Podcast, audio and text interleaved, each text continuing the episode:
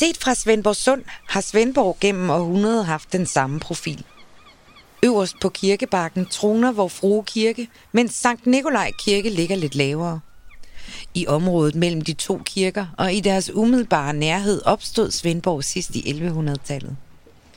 Første gang Svendborg nævnes er i 1229, hvor byen gives som morgengave til Valdemar den unges brud, prinsesse Eleonora af Portugal.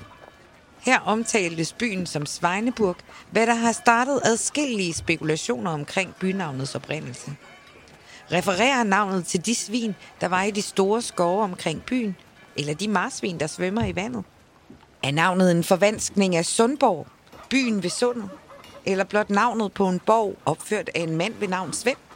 Eller refererer svin til det polske ord for bugtet vand? Vi kan ikke vide det.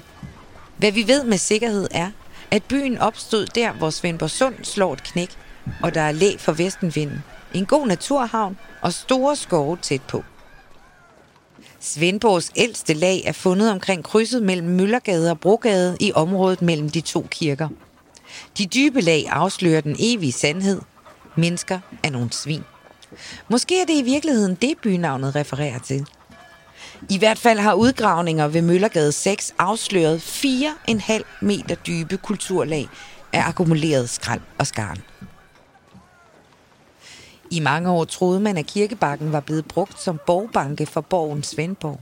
Men der er ikke fundet nogen beviser på, at der nogensinde skulle have været en borg. Det refererer nok i stedet til selve byens befæstning. Det ser ud til, at Svendborg by kravlede op ad bakken i første halvdel af 1200-tallet. Købstaden fik derfor sin karakteristiske bakkede fremtoning, og tungprusende borgere har altså bestedet bakken i 800 år. Byen ser selvfølgelig helt anderledes ud i dag, end den gjorde dengang, og der både lugter og lyder anderledes. Husene er blevet højere, gaderne brolagte, rettet til og sine steder gjort lidt bredere. Rendestenene er væk, og det samme er lokummerne i baggårdene og dyrene i baghusene. Svendborg er et godt eksempel på en typisk havneby med god adgang til vand. Fra hovedgaden Møllergade, der løber parallelt med vandet, løber en række små stræder mod stranden. Det er et mønster, der ses i mange andre havnebyer. Fra hovedgaden havde købmandsgårdene lange strandgrunde med egne bådebroer. Det sidste sted, man kan se de gamle strandhaver, er i mudderhullet ved sejlskibsbroen, hvor en række byhuse og købmandsgården Bogø og Riber stadig har adgang til vandet fra baghaven. Selvom sejlads til Svendborg er lige så gammel som byen selv, vendte byen ansigtet væk fra vandet.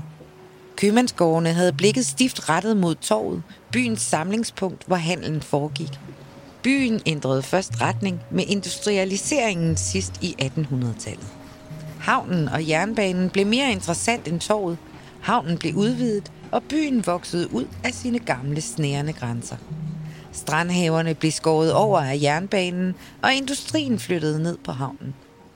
I dag bygges der boliger på havnen, men profilen med de to kirker på bakken kan stadig ses fra sundet.